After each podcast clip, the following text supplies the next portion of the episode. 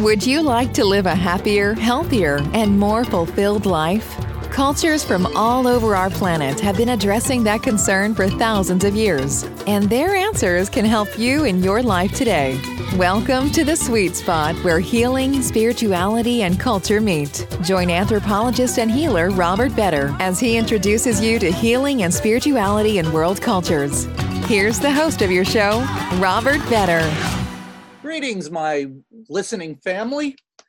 I'm happy today to be sitting with Jose Luis Stevens. Jose Luis Stevens, PhD, is an international lecturer, teacher, consultant, and trainer. A psychologist, licensed clinical social worker, and author of 18 books and ebooks, as well as numerous articles. He's also on the board of the Society of Shamanic Practitioners. He is the co founder of the Power Path School of Shamanism and the Center for Shamanic Education and Exchange. He completed a 10 year apprenticeship with a Huichol Mara'akame and has studied extensively with the Shipibos of the Amazon and the Q'eros of the Andes. Look for his book, Encounters with Power Adventures and Misadventures on the Path to Healing True Teaching Stories from His Life on the Shamanic Path. Jose is one of the most popular and respected international teachers of cross cultural shamanism and I am so happy to have you with us. Jose, we're going to start our, our interview today uh, by asking you if you could share with us some of the events in your life. Um, I've had a chance to sit with you. I've been lucky enough to sit with you before and hear some of these stories, and they really are incredible. So, if you could share some of those with our listening audience. Sure. Um, I've had the good fortune to spend some time with uh, indigenous shamans and different cultures, and even to apprentice with one for 10 years.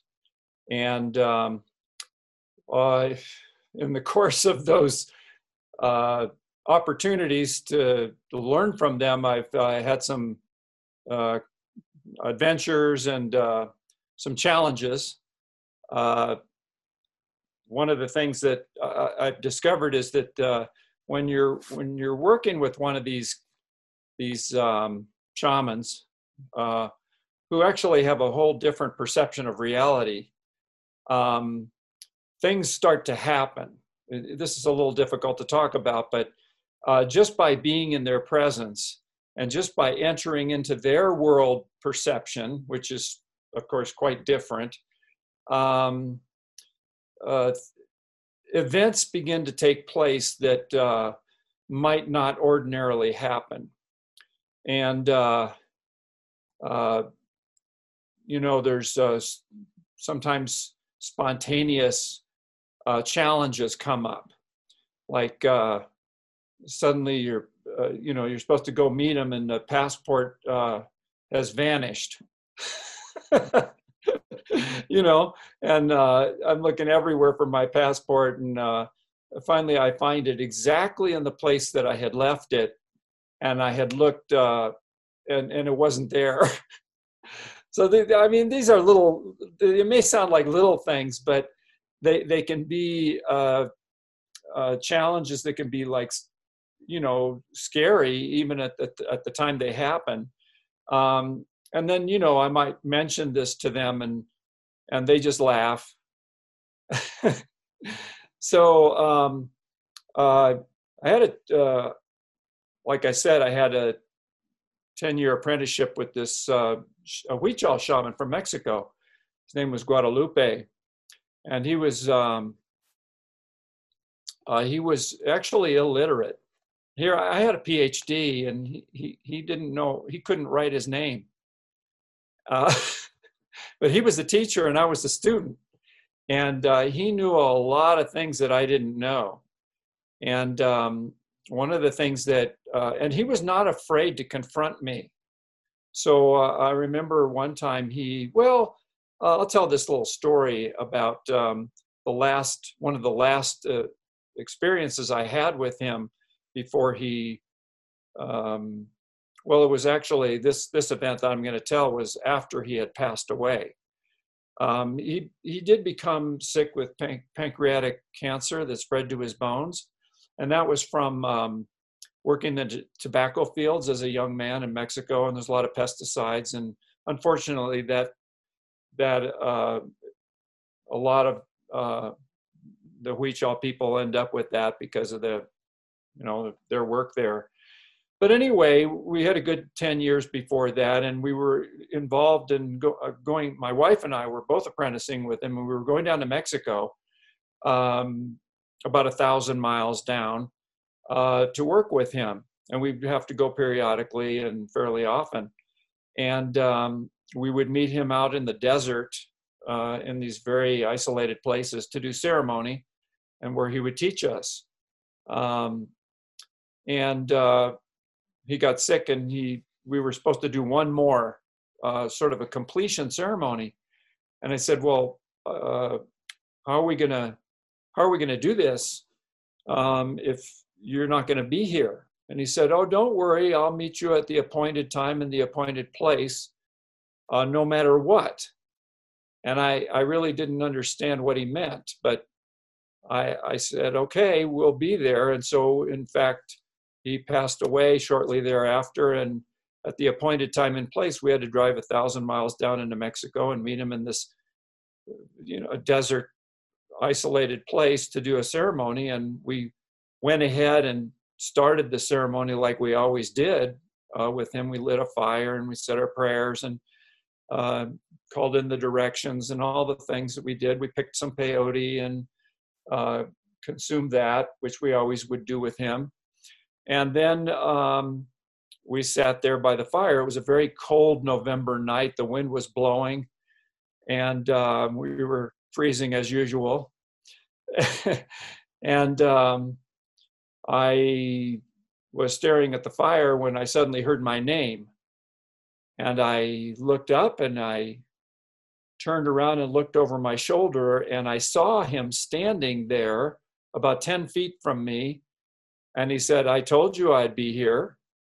And I, was, I didn't know whether to be overjoyed or horrified or what, because he really was there and I could hear him speak.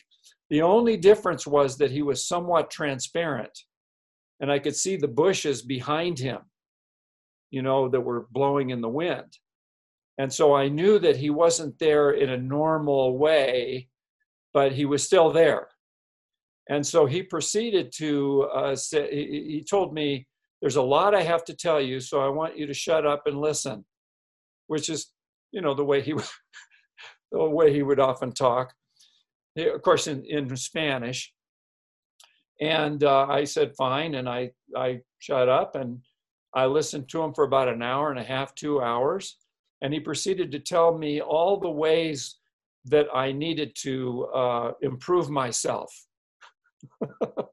uh, which, in other words, is a polite way of saying he dressed me down pretty strongly. You know, he he was telling me things like, "Well, you know, you're kind of lazy and you don't follow your discipline strong, you know, well enough," and blah blah blah blah blah. And I was very humbled, but I was so happy to see him that I didn't mind that he was telling me these things.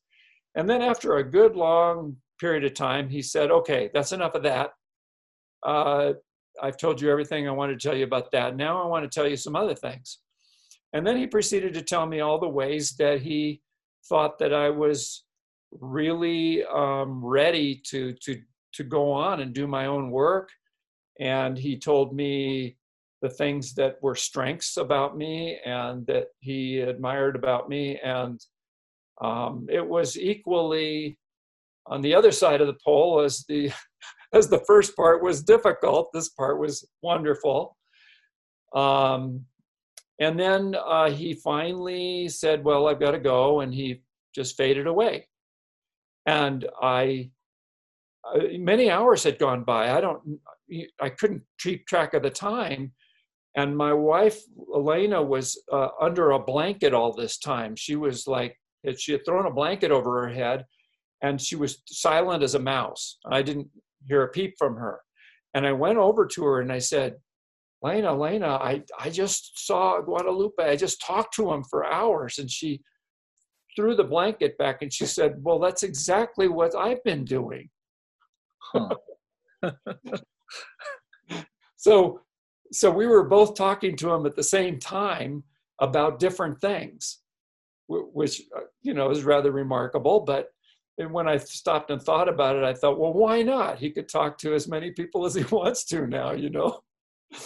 Anyway that was a pivotal point in my training and my my own experience. It was a i i have to say it was uh, it left me feeling very expansive and very strong and very high.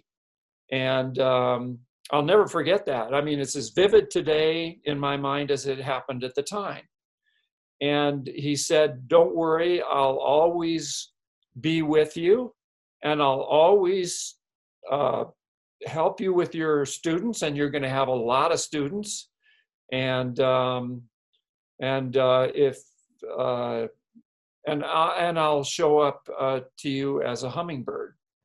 Hmm. And so I can't tell you how many times uh, I've had a hummingbird show up uh, and sit right in front of my forehead, and um, I recognized that was that he was visiting me. So uh, he, ha- I have over the years I've uh, managed to teach a lot of people, and um, he's always been very, very uh, close by. I, I, can feel him. I don't always see him, but I can feel him. I feel his support, and he sometimes tells me things to tell my students. And anyway, it's been a good partnership uh, for a very, very long time, for many years now, and uh, that's kind of. Uh, I won't. I don't want to say that that's typical but that is the kind of thing that one experiences when working with a very uh, adept uh, shaman, uh, especially you know an indigenous shaman who's uh, very high up in their community.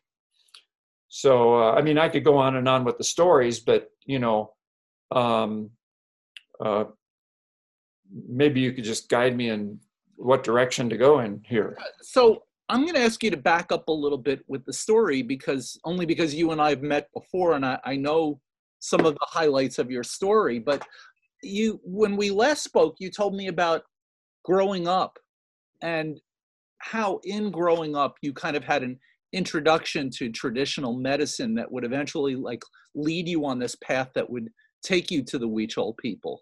Yeah, uh, I was. My mother is Mexican, and my grandmother was Mexican, and my father was Irish, English, American. Um, so when I was uh, very young, my my grandmother lived with us, and she couldn't speak any English, but she was my primary caretaker. So she used to speak Spanish to me and entertain me with the, all these stories about old Mexico. And she was born in the late 1800s, so you know it went way back quick. And um, she was raised in a, uh, a fairly wealthy family, uh, a hacienda type affair, where she was raised by the servants, and the servants were all Indians, indigenous people from their area, Huichols, uh, Yaqui Indians, uh, Tarahumara. This was in the city of Chihuahua in Mexico, back when their silver mines were active and all that. And so she used to tell me these great stories about these indigenous healers and these people, uh, their their um, their belief systems and their um, methods and how they saw the world and all that. And so for me, that became sort of normal. My mother used to tell me she she'd come home after work, and my mother would say, "Oh, don't listen to your grandmother. You know she's a little crazy." Uh, but I, I, I knew better. I, I knew that my grandmother really was telling me the truth. And so I learned a lot from her, but then she passed away and I went to, uh, you know, uh, I was living in Hollywood at the time. It's my, that's where my, my family was. And um, uh, I went to uh, parochial schools. I had Catholic education but it was very ordinary. and I was enculturated and pretty much uh, believed, you know, what uh, everyday Americans believe. And then I, I at very, a very young age, I, I realized that I wanted to be a psychologist when I grew up. And um, I, I, you know, for a while I entertained going, being a, becoming a priest, you know, like all good Catholic boys, they all do that. But uh, then I realized that that wasn't really the life for me. I, I checked it out a little bit, but it wasn't right. You know, I was too interested in uh, girls, and you know that wasn't going to work. So um, I I to uh, I went off to university and I studied uh, psychology, and I loved it. And I did become a psychologist. First, I became a social worker a psychiatric social worker. I I worked in mental hospitals and all that. And uh, then I uh, I quit that job and I went to India and traveled in India for months for by myself. And I met some very interesting and strange people. I met some magical people, you could say. It changed my entire outlook. And I remembered the stories that my grandmother used to tell me, and it started to come together. So when I returned from India and Nepal, where I studied with a Tibetan Buddhist Lama for a while, I, um, uh, I my interest in shamanism returned, and uh, I actually went to uh, I went back to graduate school and I got a PhD in in counseling psychology with an emphasis on um, uh, shamanism as it interfaced with uh, Western uh, psychology. That was at the California Institute of Integral Studies in San Francisco. And that was a very, very rich and interesting time. I, I studied, I had uh, people like Angeles Arrien on my dissertation committee and Michael Harner and uh, Ralph Metzner. And it was just a wonderful opportunity. And uh, through the through my interfacing with them, I met some shamans, indigenous shamans. And uh, I eventually ended up meeting Guadalupe, who became the man that I apprenticed with for 10 years. So that's a kind of a, a quick run through of that. But one of the most formative people in my whole life was my grandmother, because she got the whole thing started. and she, she, um, you could say that she opened those doors very early in my life to entertain things that most people would not consider to be normal or ordinary, um, you know, kind of magical things. And um, to this day, I, I, think fondly about her. And I, I, the stories that she told me are vivid in my mind, you know. Um, so then I, I didn't mention this, but along the way, I got hold of some of the Carlos Castaneda books and read those, and they sounded just like what my grandmother used to tell me. So I knew I was on the right track here. And um, since those times, I've managed to work, uh, travel a lot, and I've worked with a number of different shamans. From I went to Australia, outback, and met met some shamans back in the outback, and uh, I went to Finland and Lapland and uh, met shamans there, and um, uh, South America, Amazon, uh, Canada, native peoples there, and so on and so forth. And uh, what I was really interested in was the commonalities of, of shamanism as it is around the world. Like uh, they have different uh, they have different languages and different uh, uh, traditions, but but they all agree, especially in the territory of healing. They're all basically in agreement about how to heal and what needs healing and um, uh, their methods of healing. And, uh, you know, that's what I found uh, tremendously interesting. And I came to the conclusion after studying some anthropology and uh, world history and all that, that there's no way that the human race could have survived without without shamans. Shamans were the people that they they knew how to talk to the plants, they knew how to talk to the animals, they knew how to talk to the weather, they could forecast the weather. They could warn their people about storms coming. They could they knew where the herds were, so they could tell the hunters where to go hunt, so they could bring food back. They knew which plants would heal people from he- fevers and various skin maladies and all kinds of things. They knew how to set bones. They they were the first doctors. So what how could we have survived without this knowledge? These were the people, these were doctors for thousands and thousands and thousands of years. It's only been very, very recently that we've had this allopathic medicine and the, the medical system as it is today. Mo- for most of human history, it was you, you went to the shaman if you got sick, and the shaman would heal you. And they had a pretty damn good record of healing people. In fact, probably as good as medic medicine today, if not better. so, uh, anyway, that's a little aside, but this, these things have always fascinated me and um, caused me to want to know more. And so I, I've I have made gone out of my way to meet as many different kinds of shamans as possible, and I just find them to be fascinating people. And by the way, I'm not saying here that all shamans are necessarily good people, because as in any profession, you know, if you go into any profession, you find really good people, and then you find uh, shysters. And the same is true in shamanism. Sometimes you'll find, uh, you know, sorcerers. You'll find people that are like actually rather dangerous and really would be best not to have anything to do with them.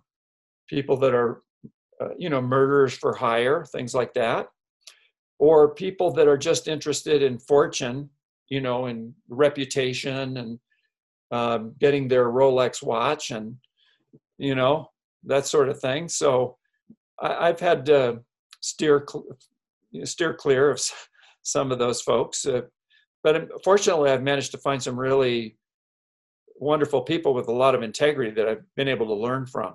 So that's that's I've been very lucky that way. And that's probably a perfect point for us to end on because uh, in our next session, we're going to delve more deeply into some of the teachings and some of the, the very, very specific things that you learned from some of these amazing people. So, Jose, I want to thank you so much for being here with us on this segment.